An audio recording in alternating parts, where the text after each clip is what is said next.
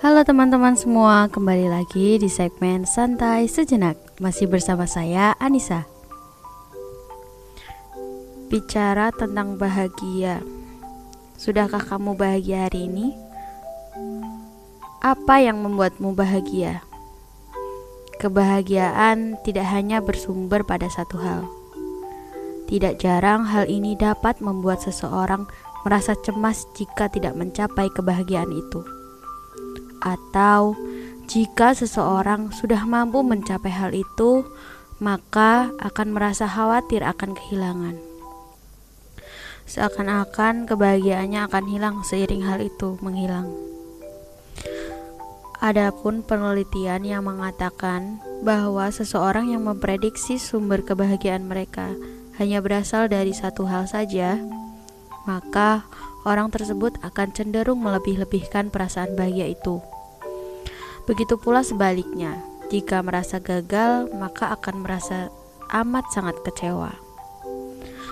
Menurut Natalie Kogan, penulis buku Happier Now, kunci dari kebahagiaan sebenarnya berasal dari hal-hal kecil yang kita rasakan setiap hari.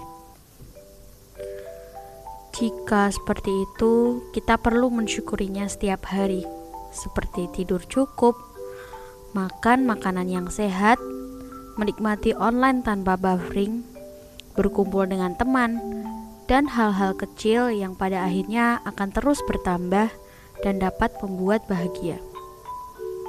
Tapi sepertinya bahagia akan hal-hal kecil saja tidak cukup. Kita perlu lebih lagi dalam membuat bahagia dalam diri kita.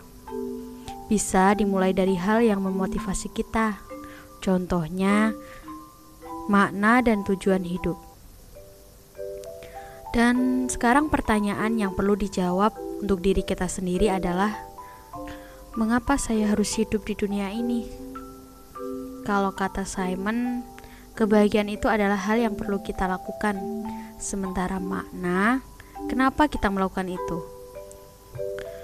Makna hidup ini adalah suatu hal yang lebih dari kebahagiaan tetapi tetap ada komponen kebahagiaan di dalamnya. Untuk mencapai kebahagiaan dan tujuan hidup, kita perlu self-knowledge atau mengenali diri lebih dalam. Setelah itu, kita bisa mencari apa yang membuat kita lebih bermakna. Dalam mengenali diri lebih dalam, tentunya melewati proses yang tidak sebentar. Jadi, kita bisa pelan-pelan belajar akan diri kita sendiri.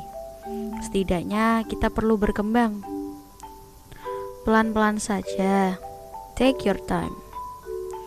Terima kasih sudah mendengarkan cerita tentang kebahagiaan hari ini. Jaga kesehatan ya teman-teman. Jangan lupa bahagia. Sampai jumpa.